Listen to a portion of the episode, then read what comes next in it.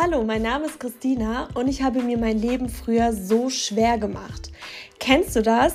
Du bist pessimistisch, du hast das Gefühl, dass du deine Ziele nur schwer erreichen kannst, dass du gegen so viel Konkurrenz ankämpfen musst, dass dir Dinge so schnell weggenommen werden können und, und, und. So war ich früher drauf und ich dachte, dass das normal ist.